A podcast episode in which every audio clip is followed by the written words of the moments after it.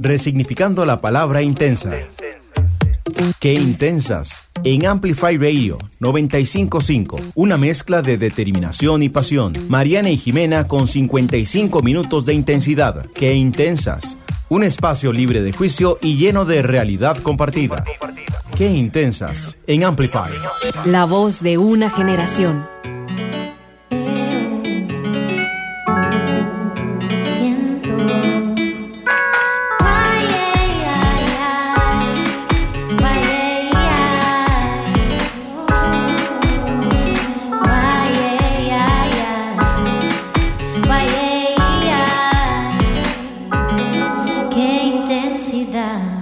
Bienvenidos a un nuevo episodio de Qué Intensas. Hoy tenemos una invitada que estamos seguras que los va a inspirar muchísimo.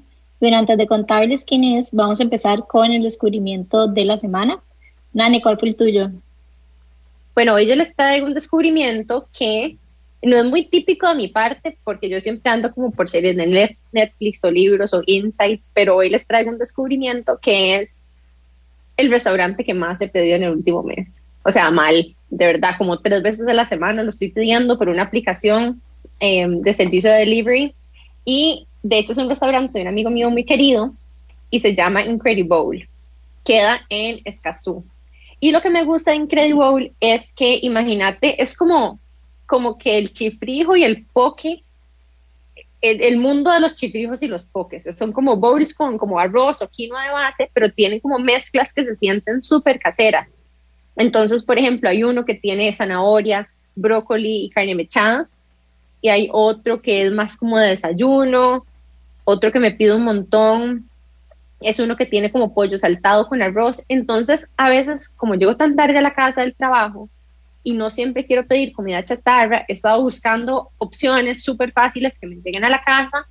Y em, cuando no puedo cocinar, este es mi go-to. Así que si no lo conocen, tienen que conocer, está buenísimo qué rajado, nosotros hemos hablado de esto y es que hay días en que uno simplemente no tiene ganas como de comer comida de afuera, pero simplemente no tiene el tiempo para cocinar algo en la casa y a veces como que cuesta demasiado como encontrar opciones que sean como comida casera que esté en, Uber o en Rappi, digamos. Entonces, súper buen descubrimiento. Lástima que me queda del otro lado, pero... Sí, tenés que, lo voy a reclamar, no mentira. Ajá, y, que no, pero lo necesitamos aquí también. Y no, pero más, si ustedes son del oeste, les voy a recomendar otra cosa y es que también tienen unos bowls dulces que son con base de azaí y pitaya. O, o sea, ustedes no saben, son deliciosos. Hay uno que se llama el Lapa Bowl, que es mi preferido, que trae fresas, granola y mantequilla de maní y banano. Es otro nivel. Entonces, hay un combo de dos bowls por uno. Entonces, uno es la comida y otro que es el postre. Mal. O sea, el otro día le mandé un screenshot el otro día le mandé un screenshot, así un video de todos mis pedidos, el historial de pedidos y todos decía Incredible. Pero bueno, eso es mi, soy fan de Incredible y, quería compartirlo con ustedes. Muy buen descubrimiento. Adri, ¿cuál fue el tuyo? Eh, bueno, mi descubrimiento va como descubrimiento y agradecimiento. Realmente nunca había tenido que recurrir a la medicina del Estado, a la caja, y el viernes tuve que ir al hospital de niños y realmente este, me parece una bendición, ¿verdad? Que existan esa calidad de servicios para, para todo el pueblo, para todos nosotros. Si bien es cierto, había que hacer filas y miles de ventanillas y edificios, eh, realmente el trato y la medicina que le da a nuestros niños es de primera, de primer nivel. Y entonces, pues fue un descubrimiento, cuando me dijeron, ¿cuál es tu descubrimiento? Realmente quedé totalmente asombrada de, lo que somos como país cuando nos ponemos las pilas y hacemos las cosas bien. Así es que para mí el Hospital de Niños, bueno, me quito el sombrero, hacen una labor espectacular em, y súper orgullosa de ser costarricense en ese sentido. Mm, qué lindo. De hecho, el Hospital de Niños tiene una directora que se llama la doctora Olga Arguedas, que es así, es como mi ídolo. Es demasiado linda, súper sensible y tiene muchos años de, de hecho, dirigir el hospital me encantaría tener un día en, el post, sí, exacto. Además, cuando nos preguntan que cómo, cuál es como nuestra línea de pensamiento a la hora de traer invitadas, es literalmente en conversaciones así, como que hablamos de alguien y es como, y más, cámara al podcast. Así que posiblemente la escuchen en un futuro cercano. Jime, ¿cuál es tu descubrimiento? Mi descubrimiento de la semana, de hecho, gracias a Nane, y es que he estado como explorando como las diferentes maneras en las que uno puede hacer café, como, no sé, que la prensa francesa, que el que es como dripping y todo ese tipo de cosas. Bueno, Nane me contó que uno no hace café con agua hirviendo, y eso me pareció como mind blowing, porque yo literalmente esperaba que el agua hirviera para poder hacer café, o sea, todo mal. Exacto. Lo mete al microondas de fijo, lo deja así, full sacar burbujas y se lo pone encima. Literal burbuja. Entonces, todo mal. Así que sepan que no tienen que hacer lo que yo hacía y tienen que hacerlo antes de que hierva, para que sea, tengan un mejor café. Antes del punto de ebullición, eso es importante. Van a ver poco a poco, las vamos a ir educando en, cómo tomar buen café. Y bueno, estoy segura que Adri, vos sabes bastante de eso también. sí. sí, tengo 20 años de, de tomar buen café, eso sí. Bueno, y para contarles un poco de Adri, de quien tenemos hoy de invitada, yo creo que hemos hablado de invitarte en el pasado, de hecho, porque em, siempre hemos hablado de, de qué chiva cuando hay corporaciones y empresas que tienen un liderazgo por una persona como vos, no solamente mujer, pero también que tiene familia, que también ha ejercido un liderazgo bastante consciente desde su organización y bueno, les cuento, nuestra invitada de hoy, su nombre completo es Adriana Echandi y es la CEO de Morpho Travel Retail, que es la empresa del grupo Brit, que se dedica a crear experiencias, experiencias únicas de compra en hoteles y probablemente la han visto en el aeropuerto, con tiendas y de hecho ahora restaurantes. De hecho, Adriana comenzó en el 2001 en Brit, cuando hizo esta división de negocios para las tiendas de viajes. Comenzó como vendedora y se fue promoviendo rápidamente como parte del equipo de liderazgo. Dentro de BRIT, Adriana supervisó diferentes procesos internos como capacitaciones, compras, logística, innovación, comercio electrónico y plan de expansión. O sea, es súper versátil y muy multidisciplinaria. Y en los últimos 20 años de su vida también ha promovido diferentes programas sociales. Em, ella fue galardonada como el Premio de la Empresaria del Año en 2017 en la categoría de expansión por el financiero. Es apasionada por viajar, cultura, gastronomía, de hecho, es la hija y la única hija menor de cinco y em, está casada y tiene dos bellos hijos de ocho y tres años. Bienvenida, Adriana. Espero que haber, haberlo hecho bien la introducción. O sea, tiene un currículum súper impresionante, así que más bien súper agradecida de tenerte aquí. No, mil gracias, Nane, Jime. Y, y bueno, este título me encanta. este, qué intensas casi que está hecho como, como para mí. Cuando les dije que tenía que hacer un podcast que se llamaba Qué Intensas, me dice, dígales que aquí tengo una listita de varias Qué Intensas en la empresa para que salgan ahí. Nos encanta. feliz. Nos encanta la, la resignificación de esta palabra, porque incluso nosotras como emprendedoras o incluso em, como trabajadoras, colaboradoras, madres, novias, etcétera, que hagamos, nos gusta poner toda esa energía a, favor de algo y muchas veces esa energía se siente como intensidad, ¿verdad? Y hemos estado cuestionándonos y pensando mucho en qué significa intensidad para nosotras y cómo puede convertirse en algo bueno y no en algo más bien como, ¿verdad? Como negativo, que muchas veces lo vemos de esa forma. De hecho, hay una frase que hemos estado como pensando demasiado y que próximamente va a estar en un producto, así que estén atentas, y es que ser intensa es mi superpoder.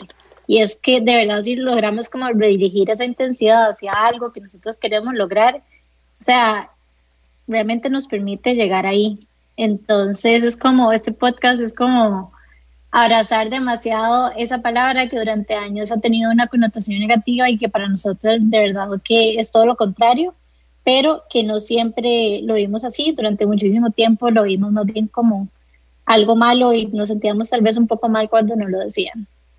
Sí, definitivamente.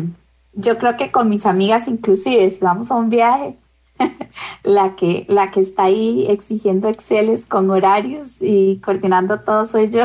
Así es que la intensidad es lo mío, es mi superpower, pero feliz en el lado positivo. No, nos encanta. Yo también soy súper intensa con organización. O sea, literal, Jimmy y yo hablamos de esto un montón porque es como, Jimmy es súper intensa con todo lo de diseño y es highly, digamos, exigente con que todo se tiene que ver perfecto y entonces estos detallitos aquí y allá y yo necesito tomar notas en Excel, literal. O sea, mis cuadernos son en Excel. casi hace minutos de nuestras conversaciones, es increíble, pero bueno, aparte ahí está, ahí está como la magia, digamos, y el complemento que hemos logrado crear. Pero bueno, les prometemos que vamos a tener un episodio espectacular. Yo tengo demasiadas preguntas que te quiero hacer y te admiro un montón porque es increíble lo que has hecho con, con la marca Morpho. bueno, antes de irnos a un break, quería aprovechar nada más para contarles que durante muchísimo tiempo nosotros mantuvimos que intensas como un espacio tal vez un poco cerrado y como que no estábamos abiertos a pauta ni nada porque primero como que queríamos entender muy bien el producto y conocerlo muy, bien antes de empezar a abrirnos a estos espacios y bueno, hace ya como un par de meses, un mes, empezamos a abrirnos siempre con, o sea, siempre pensando que todas las marcas con las que nosotros trabajemos sean marcas con las que nosotros realmente conectamos, o sea, para nosotros la autenticidad es demasiado importante y que sean marcas o que ya consumíamos o marcas que probamos y que realmente nos encantaron. Y bueno, como han estado escuchando en estos últimos episodios, una de las marcas que está pautando con nosotras es Pollen Keepers, Pollen es de Majo, una amiga que queremos un montón y que fue de hecho parte de nuestro bootcamp de emprendedoras y que conocemos hace muchísimos años. Bueno, nada más como que queríamos contarles que les tenemos una sorpresa súper chiva para el mes de noviembre. Sí, entonces esperen un montón de Pollen Keepers en los próximos meses y más a venir. Así que stay tuned y si no la siguen, tienen que buscarla como Pollen Keepers en Instagram. Así que nos vamos a contar más de ella en, en los próximos episodios. Pero bueno, nos vamos a ir brevemente a un corte comercial. Ya casi volvemos con más de Adriana Echandia aquí por Qué Intensas y en Amplify Radio. Qué intensidad. Una pausa y regresa Qué Intensa. En Amplify Radio. Pollen Keepers es miel cruda de alta calidad, producida en microlote con mucho amor en Costa Rica. Busca Pollen Keepers en tu punto de venta más cercano y llena de amor tu casa y la de tus seres queridos. Pollen Keepers. Soy Nilsen Buján, nací emprendedor y hoy soy empresario. Y seguimos emprendiendo. Los invito de lunes a viernes a las 11 de la mañana en Amplify Radio 955 a ampliar nuestro negocio, emprendimiento, conocimiento y junto a usted creceremos. El programa que te da el impulso a crear, innovar y transformar. Pulso Empresarial en Amplify Radio 955. Pump up the volume, pump up the volume. Wax Wednesdays. En el espacio Wax Wednesdays rescatamos y amplificamos los sonidos y los ritmos plasmados en vinil para recordar el valor de la cultura y la música que nos rodea. Los invitamos a desconectarse del mundo digital y reconectar con el mundo físico por medio del vinil y la radio. Todos los miércoles en Amplify Radio 955. Una producción del sótano. Amplify Radio 955 la voz de una generación. Mi nombre es Lorenz y todos los lunes a las 9 de la noche traigo para vos La Galería Nocturna, un programa que como un museo abandonado te expone recuerdos y emociones atrapadas en el tiempo. Lunes, 9 de la noche por Amplify Radio. Soy Mauricio da Pena. Y yo, Cata Restrepo. Y juntos presentamos Flamingo de Noche. Un espacio para la comunidad LGTBIQ y para quienes la apoyamos. Semana a semana tocaremos temas de la comunidad. Porque en Flamingo creemos que las cosas hay que hablarlas. Acompáñenos todos los miércoles a las 10 pm. Por Amplify Radio. Flamingo de noche. Amplifyradio.com. Amplifyradio.com. Amplificando la red. Qué intensas. En Amplify. Qué intensidad. Estamos de regreso con Qué Intensas en Amplify Radio. Y bueno, hoy tenemos a Adriana Chandy, que es la CEO de More for Retail, que es parte del grupo BRIT. Y la primera pregunta que quiero hacerte, Adri, quiero conocer tu historia. O sea, escuchando lo que contó Nani, yo no sabía esto, que habías empezado como vendedora y ahora sos la CEO de More. Me gustaría escucharle tus palabras. ¿Cómo fue este viaje? Sí, sí, es una historia vacilona, pero sí tengo 20 años de estar trabajando en la empresa, o sea, toda mi vida.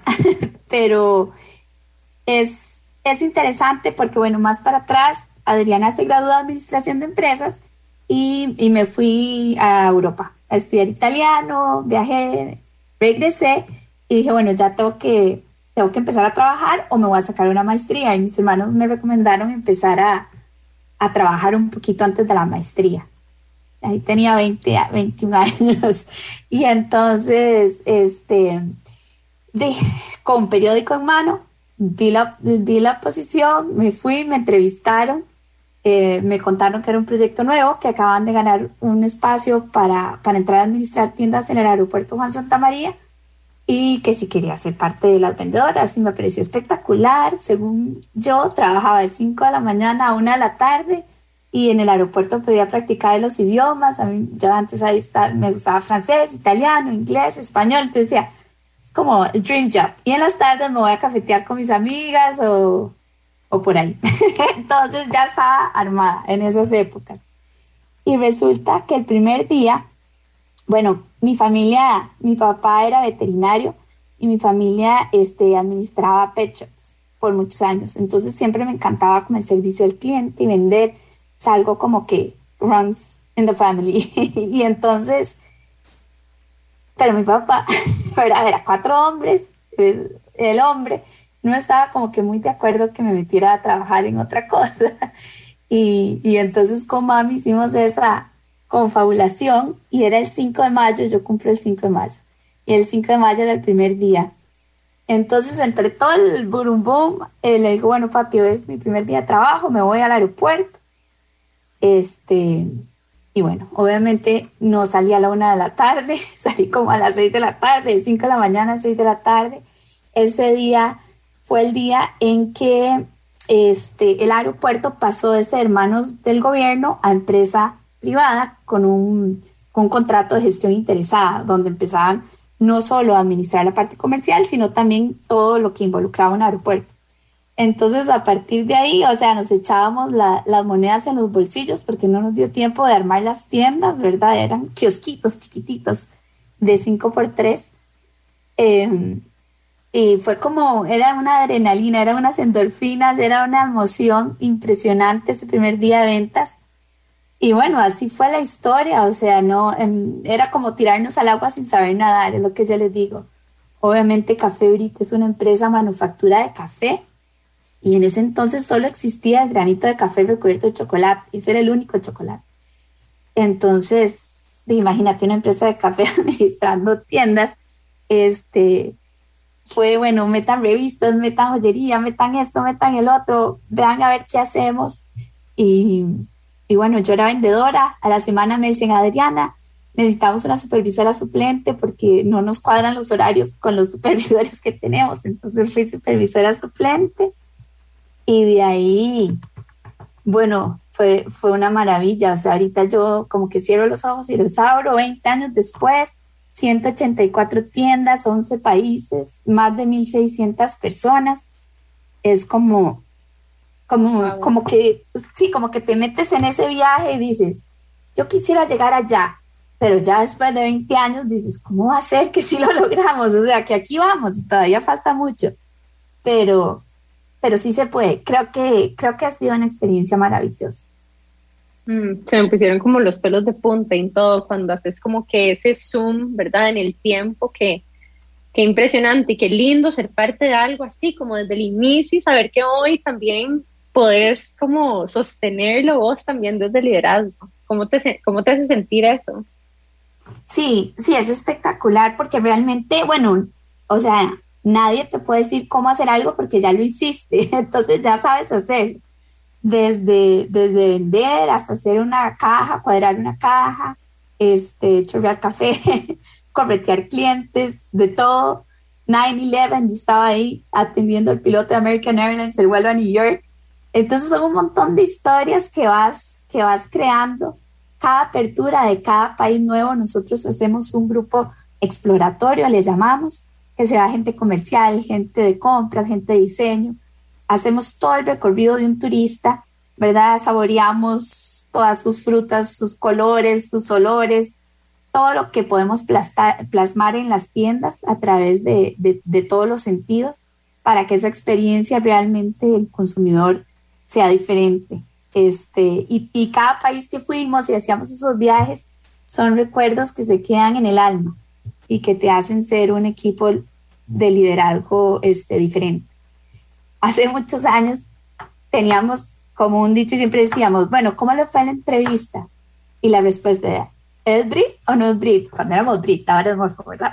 Cuando éramos Brites, ¿tiene sangre Brit o no tiene? No había nada más que decir y uno decía, no, no es y, ya, listo, no había que, ¿verdad? O sí, sí es, ok, perfecto, sigue avanzando en las entrevistas. Este, y, y, es como una combinación interesante en trabajo, en esfuerzo, en pasión em, y, en, y, y, como sentir ese orgullo eh, que estoy segura que lo escuchan en mi voz, pero así somos todos, para abajo, todo el equipo eh, piensa así y lo vive así. Concuerdo demasiado con lo que estás diciendo porque llevo, creo que son como ocho años de ser proveedora de grip y algo que me sorprende, bueno, dos cosas que siempre me han sorprendido es, o sea, la gente que ustedes tienen es súper motivada y no solo súper motivada, sino que he conocido gente que tiene años de años de trabajar con ustedes. O sea, me acuerdo la chica que la primera que me recibía la joyería tenía como ocho años de trabajar con ustedes y ahí estaba y estaba feliz y era así como increíble. Entonces siento como que también han hecho como muy buen trabajo, digamos, en, las personas que tienen, o sea, no solo en el reclutamiento, sino también como en la motivación y en cómo permitir ese espacio para que ellos también puedan crecer y desarrollarse. Y algo que también siempre me ha llamado la atención es esto que decís, digamos, como de, de marca país, o sea, como que cada, cada país tiene como sus frutas y como su esencia y demás, que inclusive, o sea, pensando solo en Costa Rica, es increíble cómo han logrado como plasmar la diferencia que tiene cada uno de los hoteles en la tienda de ustedes porque las tiendas de ustedes son completamente diferentes, por ejemplo, si es el W a que si es, por ejemplo, Planet Hollywood. O sea, es increíble cómo logran hacer como ese como esa lectura, digamos, de la audiencia que llega a cada uno de los puntos de venta y realmente hacen que se sienta como, no sé, como muy natural, tal vez, como muy parte del, del punto de venta donde están vendiendo. Sí, nosotros inclusive, bueno, cuando entramos a un, a un país, este, la gente lo siente tan, tan de ellos. Por ejemplo, en Perú, que fue el primer país internacional que entramos, muchas veces yo daba este, charlas con grupos de INCAE que venían al Coffee Tour y a conocer de Costa Rica. Y cuando les empezaba a hablar decían, no, es que Café Brite es peruano. y entonces, yo, eh, bueno, sí, digamos, eso es la esencia. Somos del país de donde estamos porque el café es de las producciones locales, los chocolates tienen frutas o, digamos en Perú están las chocotejas que son muy famosas de marca Brit. Entonces, pero como que hasta ahí se daban casi que como me está molestando. y yo, bueno, no, algo hemos hecho bien que sí la gente local lo siente como de ellos. Y eso es un poquito este sense of place que hemos tratado de replicar. Eh, pero como bien dices, es una tarea que nunca acaba. Este, tienes que estar innovando, tienes que estar yendo a shows, tienes que ver cuáles son las tendencias, Em, y cada vez más la gente quiere ser única. O sea, todos los gerentes de hoteles quieren que su tienda sea única y espectacular. Y bueno, para eso estamos.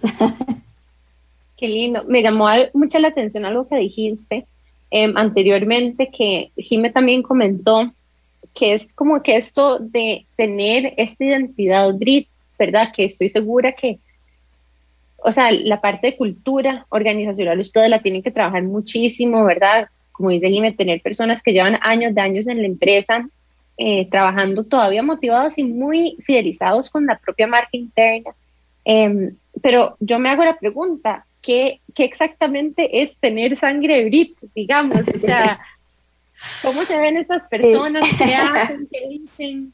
Somos, somos un, diferentes. No, este, es un vacilón porque miras que yo creo que nace de que es muy genuino, es del corazón, o sea, no hay, no hay dobles discursos, somos sumamente éticos, transparentes, profesionales, em, pagamos a tiempo, que es muy importante, pero digo, o sea, cuidamos al, a nuestra gente, que a veces, ¿verdad? Como que eh, me acuerdo en su momento, bueno, les voy a hablar hace 15 años o 16 años, este, el Coffee Tour era parte, bueno, obviamente es parte de nosotros, pero en ese entonces habían actores, actores, actores, digamos, Jacqueline Steller, que todavía está con nosotros, es una actriz eh, costarricense reconocida, Entonces tú estabas trabajando y de repente pasaba Jackie disfrazada como con algún cuento nuevo, si era eh, Britman, que era el día del aniversario de Brit, o si era Navidad, o si y entonces todo el mundo se paraba, todo el mundo hacía una actividad y ya seguía día trabajando. Y el otro día que bajé estaban haciendo popcorn y todo el mundo comiendo popcorn porque era una tarde de popcorn.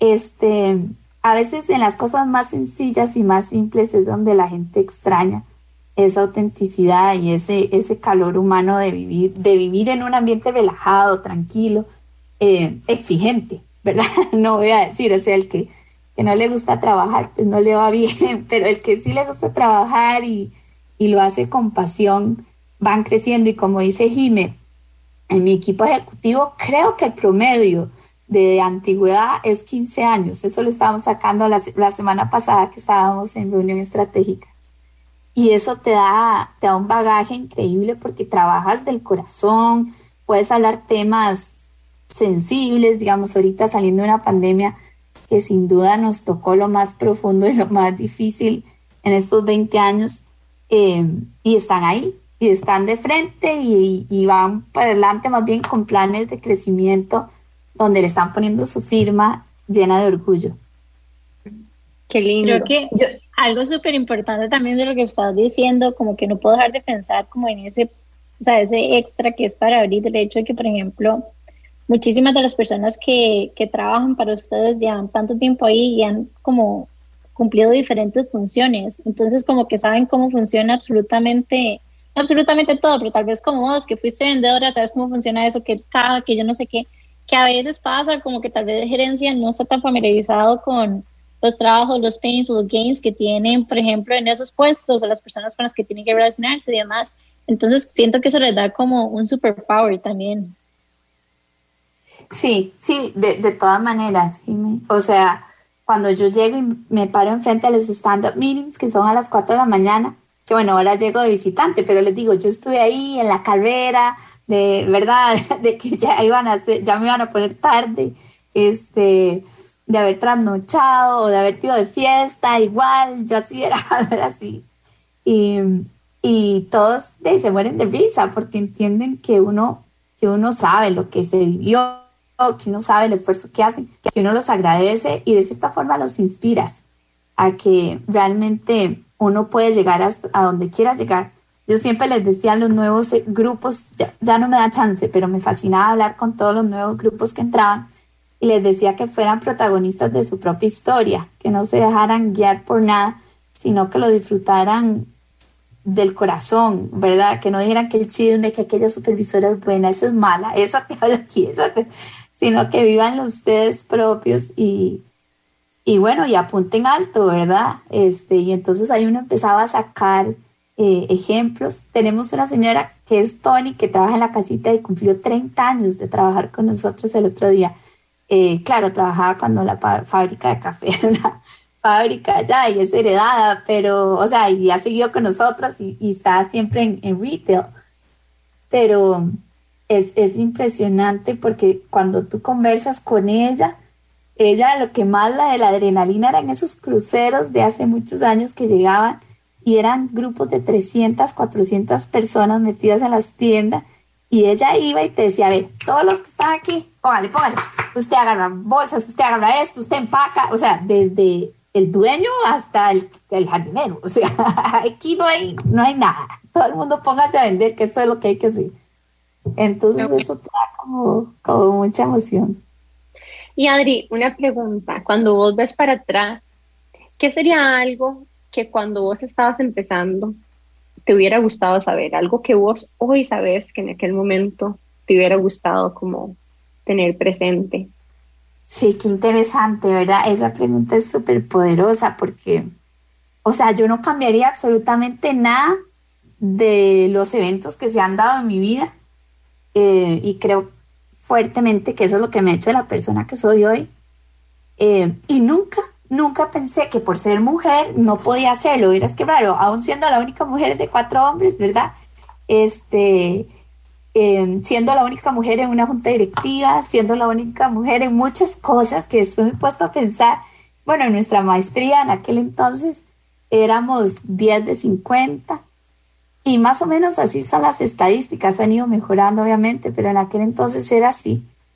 Eh, y yo creo que yo nunca, nunca me he hecho para atrás, inclusive en negociaciones con mexicanos, con el director comercial de México, que era un señor más machista que nada. Este, yo siempre estaba ahí, le daba la mano fuerte y le decía, choquemos la mano y aquí se hizo el trato. Por más que me mandaba a hablar con me dice, tráigame a su jefe, ¿verdad? Entonces, yo creo que viendo para atrás y, y parte de lo que a mí me mueve es poder inspirar a niñas, pero después de que me puse a pensar eso, ellas vienen igual con uno porque lo ven a uno. Entonces creo que creo que lo que le toca, y, volviendo a ese tema de, de, oportunidades, yo soy fiel creyente que el que trabaja fuerte y el que está enfocado y el que es humilde y es de corazón llega hasta donde se lo proponga, independientemente si es hombre o mujer. Eh, pero necesitas como esos, esos coaches o esos mentores que te dan ese empujoncito. Em, y yo tuve un mentor espectacular, que es el dueño de, del grupo, que es Felipe, Felipe Aronson, y él es el que, yo creo que sin darse cuenta, pero muy genuinamente, este, me impulsó a estar donde estoy hoy y ha hecho que la empresa sea sumamente gender equitativa, ¿verdad? Entre hombres y mujeres. No hay gaps y nunca, nunca ni siquiera lo piensas, este sí porque es mujer o este no porque es hombre. Inclusive tenemos gente, por ejemplo, en Colombia que es la jefa del centro de distribución y es una mujer. En países donde todavía hay más rezago en eso. Entonces, cuando me pongo a pensar qué hubiera hecho yo o qué, qué hubiera querido saber, creo, creo que la vida me ha ido dando las pautas que he tenido que ir sabiendo, tal vez, tal vez si hubiera sabido que tener hijos no es tan difícil, hubiera sido una mamá más joven, pero, pero bueno, ya no fui, tenía mucho que hacer, tenía que estudiar, tenía que trabajar, entonces, eso es tal vez lo que yo diría, si hubiera sabido que uno puede con una red de apoyo hacer todo, por ahí lo hubiera hecho antes. Qué lindo lo que estás diciendo y de hecho es algo que creo que hablamos en el episodio con Kate Nani, que es como la importancia de tener como esos role models dentro de la empresa que, que como que te levantan y te jalan y te inspiran y te impulsan y con la que te sentís como segura hasta cierto punto. Y qué importante como hacer ese ejercicio, como a quién podemos nosotros ayudar y quién nos puede ayudar a nosotros también.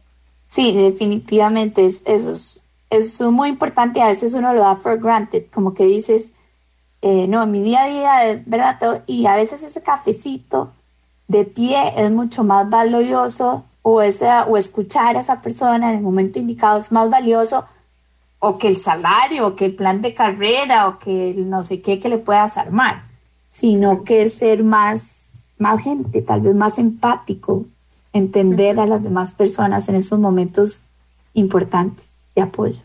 A mí me caló mucho algo que dijiste ahorita con respecto a lo que te hubiera gustado saber, porque yo por lo menos sí conecto mucho con el hecho como de que no tengo que terminar, tengo como una lista de to-dos antes de sentir que quiero ser mamá, ¿verdad? Y de repente nada más como que se aplaza y se aplaza y se aplaza y todavía es como, puña, no, y ahora voy a lanzar esta aplicación al mercado, entonces todavía no eh, pensar en este tipo de cosas y, ¿verdad? Como que de repente siempre hay otros planes y por lo menos yo sí crecí con el sesgo de que había una incompatibilidad en poder tenerlo todo, en realidad, ¿verdad? Tener una carrera, poder mantener tu puesto y al mismo tiempo eh, formar una familia. Yo vengo de una familia súper conservadora a donde, ¿verdad? A, mí sí me genera un poquitito de ruido al interno, como que cuando, cuando es el momento ideal de hacerlo,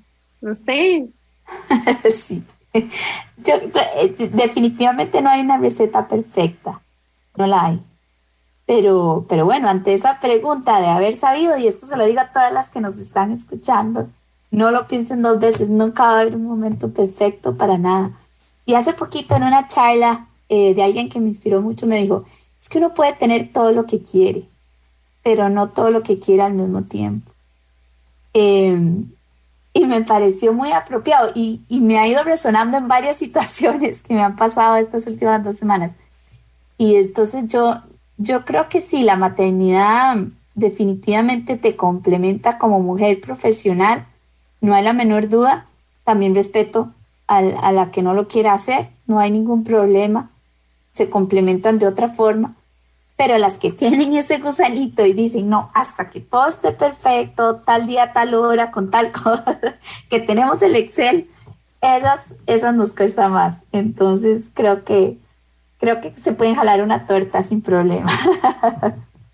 Creo que igual con lo que estás diciendo como que aplica, aplica para todo, como que en general uno espera que todo esté perfecto para lanzar X producto o uno espera que, o sea, como que siempre estás esperando como momento oportuno donde todo está bien para hacer las cosas y al final de cuentas, o sea, lo que no nos damos cuenta, que dice cuenta mil veces, es que muchas veces como el mejor momento de hacerlo es como ya, o sea, no necesariamente lo de la maternidad, porque me suave, suave, suave, pero como con los otros proyectos y demás, que como que muchas veces como que terminamos como atrasándolos y atrasándolos porque estamos esperando que X o Y pase, pero a veces es mejor como hacerlo y ir haciendo las mejorías en el momento, o sea, conforme va todo dándose. Y, y sí, como que me puse a pensar mucho en eso, que a veces somos muy perfeccionistas. Sí, sí, definitivamente queremos queremos tener todo muy planeado dentro de la intensidad. Esa es una característica de muchas de las intensas que a veces nos escriben. Es como, ¡ah! ¿verdad? Como esta misma intensidad lo hace uno querer ser un poquito overachiever en algunas cosas y eso significa que querés, no sé, aspirar a ser la mejor de la clase o tener la posición de directora o cuando lanzas algo querés que todo salga súper bien al mismo tiempo y, y yo creo que como que por lo menos yo en mi propio camino, he venido eh, exigiéndome menos sabiendo de que lo hago bien, de que lo que yo hago, si lo hago enfocada y si lo hago con corazón y si lo hago de forma humana y si logro hacer un equipo, no lo tengo que hacer primero ni todo yo y segundo, no pasa nada si no sale perfecto, porque uno puede aprender de lo que no sale perfecto, más de que si las cosas salieran perfectas. Sí, definitivamente también cuando a veces este, crees o te fuerzas a, situaciones que no, que no convienen o que no están en ti, arreglarlas o resolverlas y tal vez pasas eh, preocupado y, y, muchas veces, a mí eso me pasa con mami, yo le digo, mami, está en ti resolverlo, puedes resolverlo, no. Entonces, déjalo que fluya porque se queda, y como mamá, cinco hijos, imagínense la cantidad de preocupaciones que puede tener entonces se queda y yo, si no está en ti resolverlo, sigue con lo, ¿verdad? Ve adelante, no te quedes ahí. Me encanta, muchas gracias por esa reflexión, Adri. Bueno, nos vamos a ir a un súper breve corte comercial y ya muy pronto, en unos minutos, volvemos con más de Adriana Chandy porque intentas por Amplify Radio. Ya volvemos. Qué intensidad. Mariana y Jimena en un espacio lleno de realidad compartida. Qué intensas en Amplify. Pollen Keepers es miel cruda de alta calidad, producida en microlote con mucho amor en Costa Rica. Busca Pollen Keepers en tu punto de venta más cercano y llena de amor tu casa y la de tus seres queridos. Pollen Keepers. Hola, soy Pablo Acuña y los invito a escuchar Dance to This Radio. Todos los miércoles desde las 7 de la noche y durante dos horas navegaremos en variedad de lanzamientos que abarcan desde indie rock, art pop, hip hop, entre otros. Ningún género está fuera de los límites, será todo un destino para aquellos que buscan escuchar esa música que amamos. Recordá, todos los miércoles a las 7 de la noche por Amplify Radio 955. Si sos de los que gastan lo que sea en la veterinaria, pero cuando vos te sentís mal, solo te tomas un té. Te invitamos a escuchar Pelos en la Ropa. Yo soy Sofi, una veterinaria dedicada a trabajar con las personas.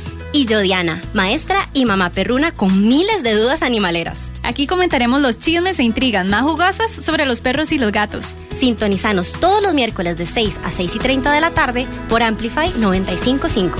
Nos alfateamos luego. Compartamos a través de nuestro Facebook. Amplify Radio. Noticias de tus artistas, actualidad, programas. Búscanos en Facebook como Amplify, Radio. Amplify Radio es música, historias, arte, voces, cultura. Todo lo que te mueve. Amplify Radio. La voz de una generación. Qué intensas en Amplify Radio. Estamos de regreso con más de Qué Intensas en Amplify Radio. Bueno, hoy estamos con Adriana Echandi, la CEO de More for Retail. Y Adri, quería preguntarte, en estos 20 años que vos tenés con Grupo Brit, ¿alguna como situación difícil de navegar o cuál fue la situación más difícil de navegar para vos? Ay, sí, Jimé. Em, bueno, saliendo de una pandemia, esa la voy a dejar de segundo, pero una, un momento, un milestone complicado fue cuando me tenía que ir incapacidad por tener a mi primer hijo, que em, sentía como que no sabía cómo lo iba a lograr, por un lado la maternidad, que no tenía idea qué era, y por otro lado el trabajo, creciendo, con licitaciones, con nuevos... Yo decía, se va a caer el mundo sin Adriana Echandi. Em, y realmente no se cayó el mundo, crecimos, todo, todo fue perfecto. Y eso me dejó una enseñanza, tal vez, yo no sé si trabajar menos, porque si era bien workaholic, cuando era soltera y solo trabajaba, trabajaba como como de 8 a 9, de 8 de la mañana a 9 de la noche todos los días, este, o a 11 de la noche. Eh, y si no me iba al aeropuerto a ver las tiendas, entonces no paraba. Em, y, y esa vez sí me hizo ver diferente, ¿verdad? Que a veces las prioridades cambian y uno se tiene que adaptar a cómo se van dando las situaciones en la vida. Y bueno, Jimé, o sea, la pandemia yo, yo sé, y bueno, gracias a Dios no tengo ninguna muerte cercana eh, por COVID, ni en la empresa ni personalmente. Familiares de gente nuestra, pues sí, lamentablemente murieron en, en algunos de los países donde estábamos, en Ecuador, cuando, cuando estuvo el inicio terrible en Ecuador, fue difícil porque muchos familiares de nuestra gente murió. Pero más allá de esa ansiedad de, de salud y de bienestar del mundo, eh, el mundo del turismo paró. O sea, lo que nunca, nunca pensamos, de hecho, nosotros salimos de la junta directiva de febrero y yo, no porque fuera adivina, pero dije que había un riesgo y era este virus, pensando en que los chinitos no iban a viajar a Perú, que si viajan mucho a Perú y son un cliente meta. Y este Felipe me dice, ay Adriana, y agarra el celular de y saca esta aplicación de Fly y whatever, ¿verdad? Fly, no sé qué. Y me dice, usted ve la cantidad de avioncitos que hay por todos lados. Yo, sí. Entonces, ¿por qué se preocupa? Nunca van a cerrar los aeropuertos. y yo, ah, bueno, no, hoy. O sea, el 9 de marzo estaban cerrando el aeropuerto de Perú con la, con la, ¿verdad? Y ahí sí, con el ejército, no había chance, o sea, había que sacar los perecibles porque nadie más podía entrar al aeropuerto. Eh, y eso nos dio visibilidad de lo que venía un poquito antes que el resto de empresas que solo tienen operaciones locales. Entonces, eh, a partir de ese día tuvimos una reunión de emergencia todos los días, incluidos sábados, domingos, todos los días, de por lo menos una, dos horas, tres horas, bueno, al inicio eran todas las horas del mundo, eh, porque de, eh, el aeropuerto cerrado y los hoteles cerrados, las ventas eran cero, es que no, no había forma. Y si veníamos de, pues, con gente, con gastos, tuvimos que tomar decisiones dolorosísimas de dejar ir gente, em, más de mil personas a nivel de Latinoamérica, este, y los otros quedaron con, con o quedamos todos con situaciones de reducción salarial eh, a la mitad o menos de la mitad en muchos casos. Y eso le comentaba un poquito a, a y a ustedes que eh, tuvimos que recurrir, a hacer despidos y cuando hacíamos un despido les dimos un subsidio durante cuatro meses para, y para tratar de nivelarlos más la liquidación completa.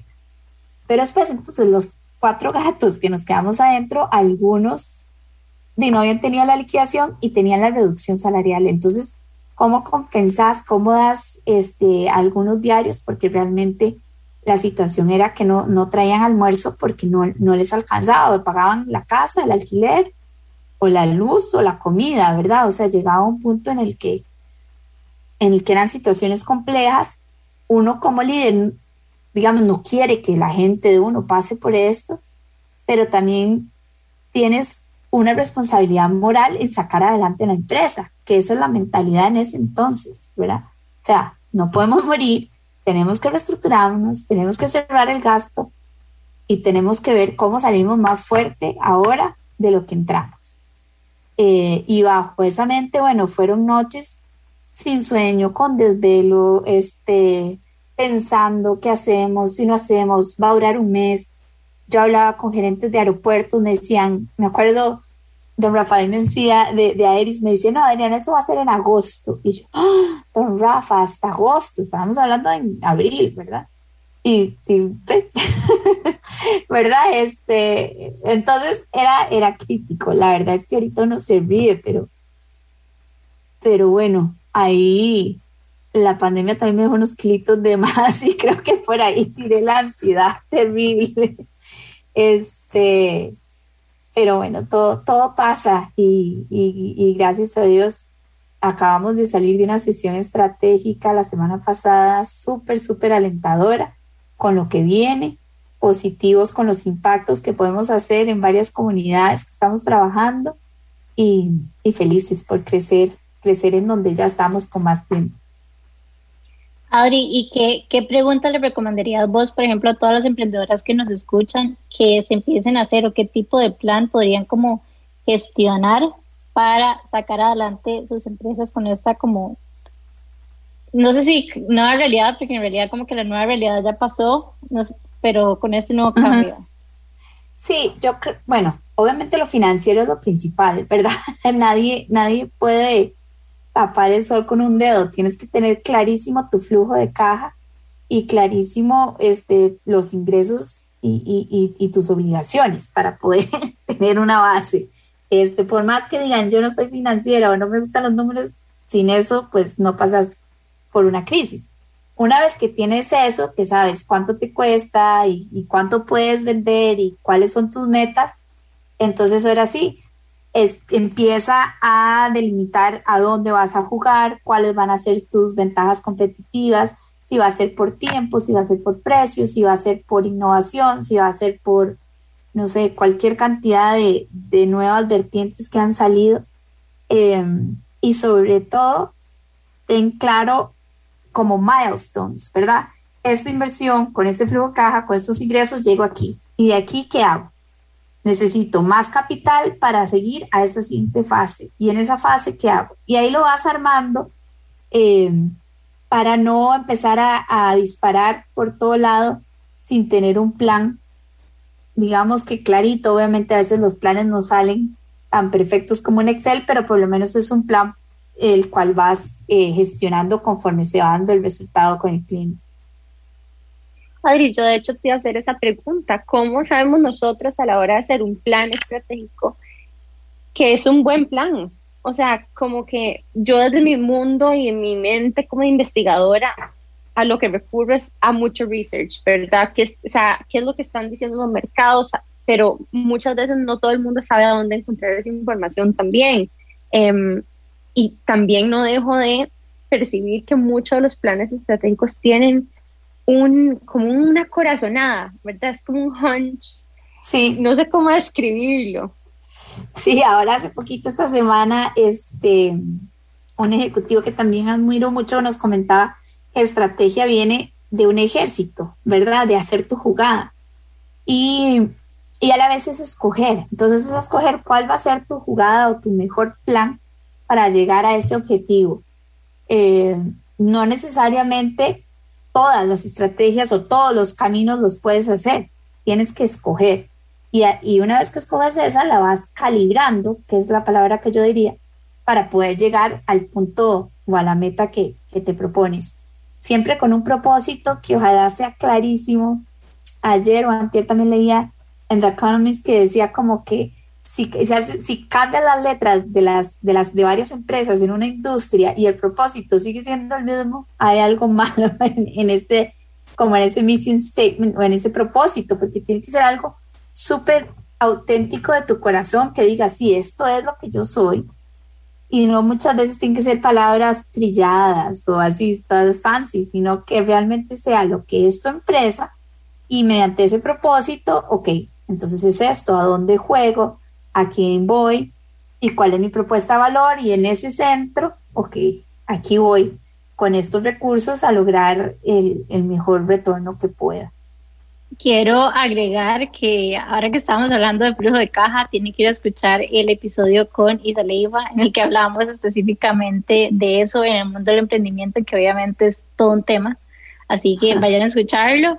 Y hablando con lo de Nane, como que me puse a pensar algo que estábamos hablando el otro día, y es que, bueno, yo tengo mi experiencia de aprender por aparte y emprender con qué intensos con Nane, y que a veces como que se siente diferente porque a veces como que emprender es muy solo, en cambio, por ejemplo, con qué intensas es como, ok, tenemos una idea, porque tenemos un millón de ideas al día y nuestro chat pasa con un millón de mensajes, pero es como, ok, yo no sé qué, entonces ya la otra llega y dice, ok, pero es que yo no sé qué, entonces como que se siente como un poco más, o sea, como que se siente como más seguro, tal vez, porque a veces como que cuando emprendemos y como que las ideas las tenemos como muy en nosotros y tal vez no lo comentamos tanto, como que se siente un poco solo, de hecho nosotros como que tratamos de digamos, después del bootcamp tratamos como de, de que los bootcamp de negocios que nosotros hacemos, que esa comunidad se mantenga, porque, o sea, nosotros como emprendedoras nos hemos dado cuenta de que emprender es demasiado solo.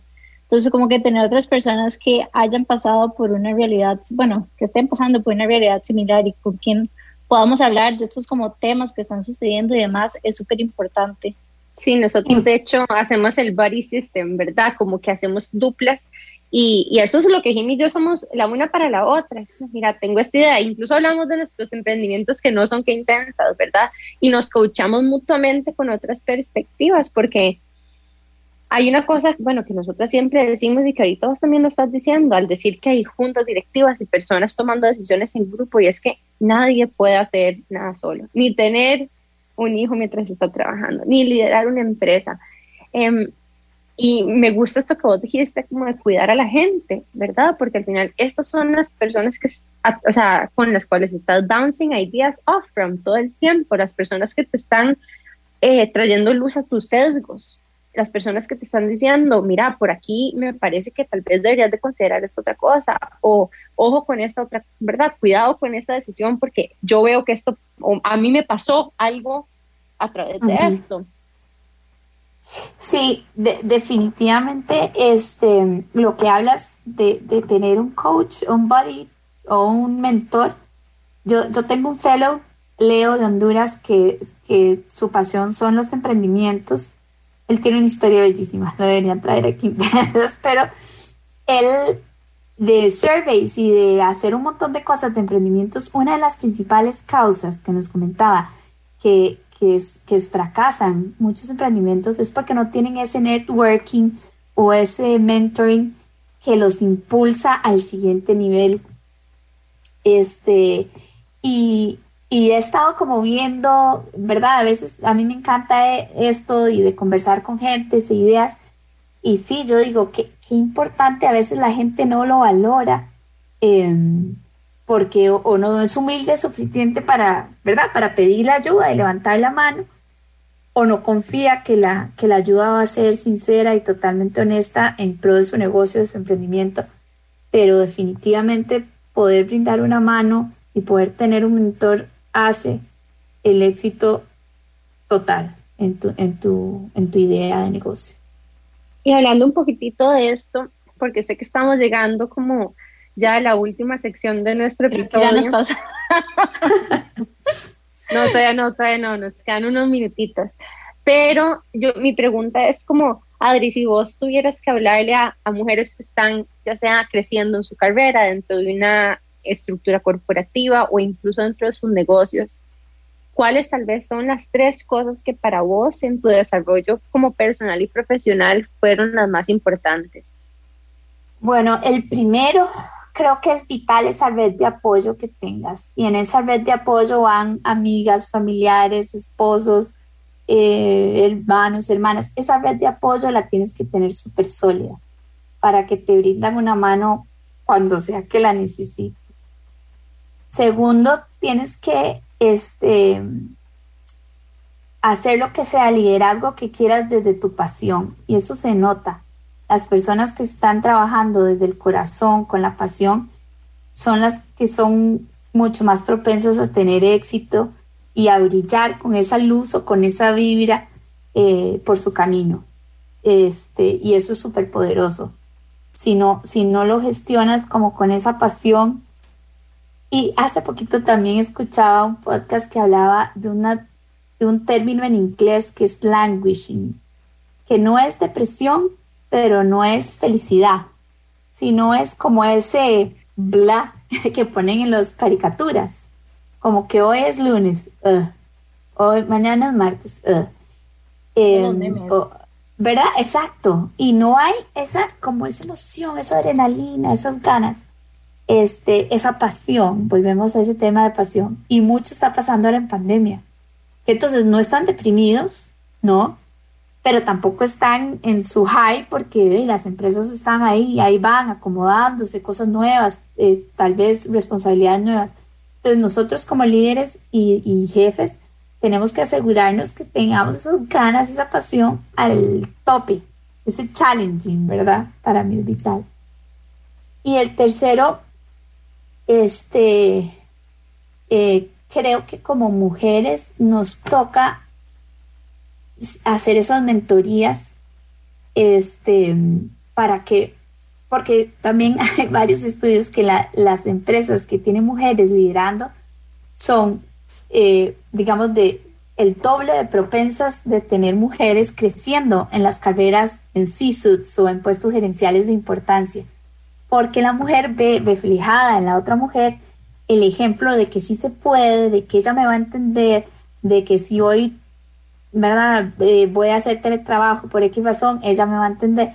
Entonces, creo que tenemos nosotros esa responsabilidad de eh, jalar a más mujeres y, y de apoyarlas para que por sus mismos logros lo hagan, ¿verdad? Yo no es que quiera que nos regalen nada, pero sí, sí dar como ese apoyo y ser ejemplo, si, si, si se puede, humildemente, eh, ser un ejemplo positivo Em, para, para, que, para que todas nos sintamos mucho más cómodas en esta carrera de crecer em, y que le podamos devolver más a, nuestra sociedad.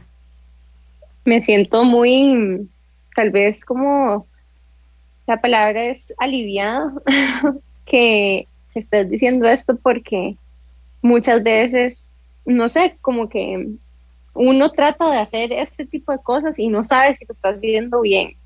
Yo creo que eso es algo que por lo menos para mí ha predominado, como me han salido bien las cosas, pero el momento que las estoy haciendo, estoy como con los dos cruzados, ¿verdad? De que, ay, ojalá esté haciendo un buen trabajo, ¿verdad? Ojalá me estén diciendo lo que puedo mejorar, ojalá estas chicas que trabajan conmigo se sientan cómodas conmigo. Em, nosotros hemos hablado mucho de esto que estás diciendo, en cómo nosotras, incluso como mujeres, tenemos muchas veces mm, tal vez que ayudarnos o sanar nosotras muchos de los aprendizajes de competencia que, que tenemos entre nosotras para poder levantarnos unas a las otras.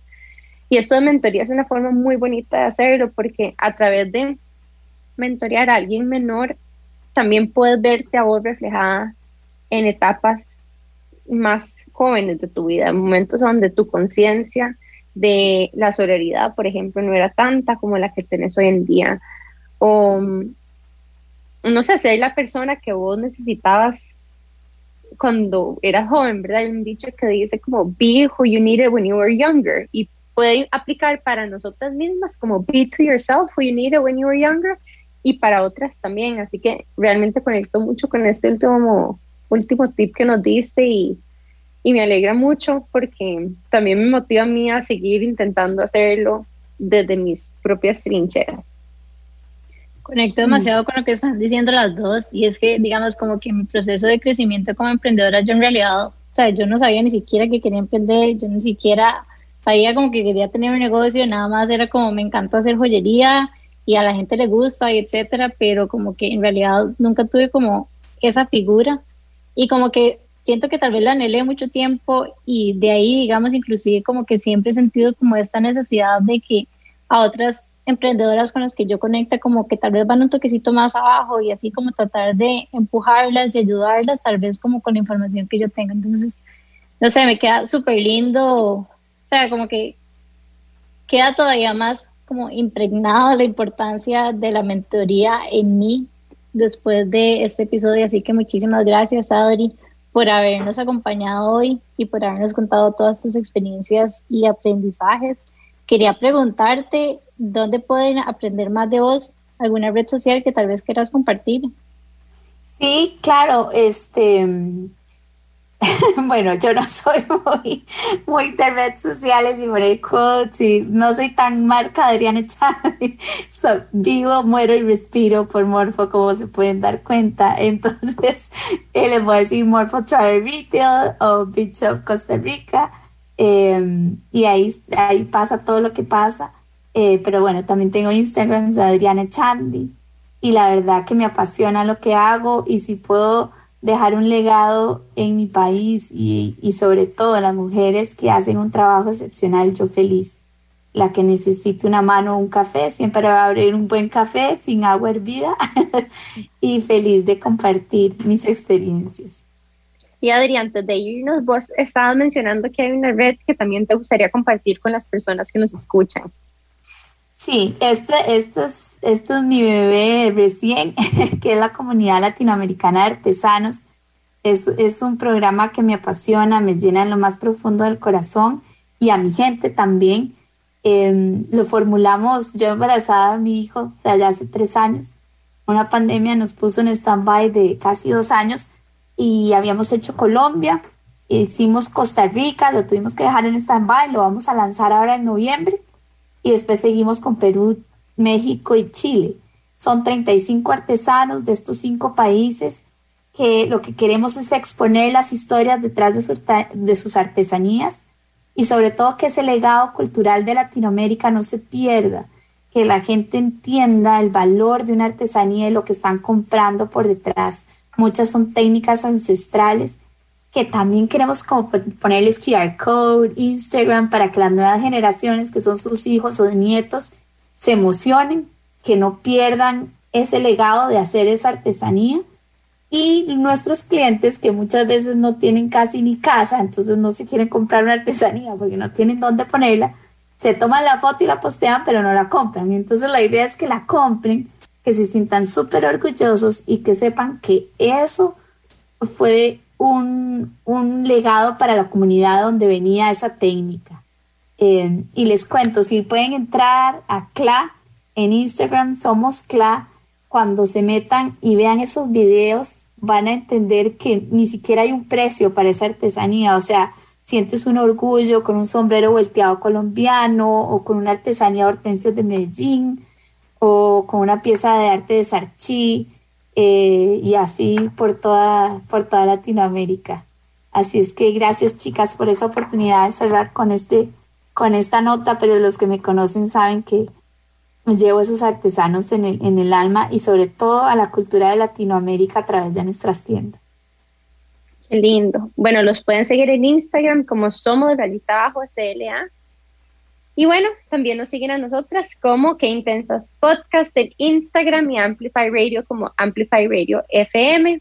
Ya saben, estamos todas las semanas en radio y en podcast como Que Intensas. ¿Qué más tenemos que decirles, Jimmy? Nada, que les recomienden nuestros episodios y que recuerden ponerle seguir en Spotify y en Apple Podcast también. Y bueno, nos vemos el próximo miércoles. Chao. Chao. Chao. Gracias.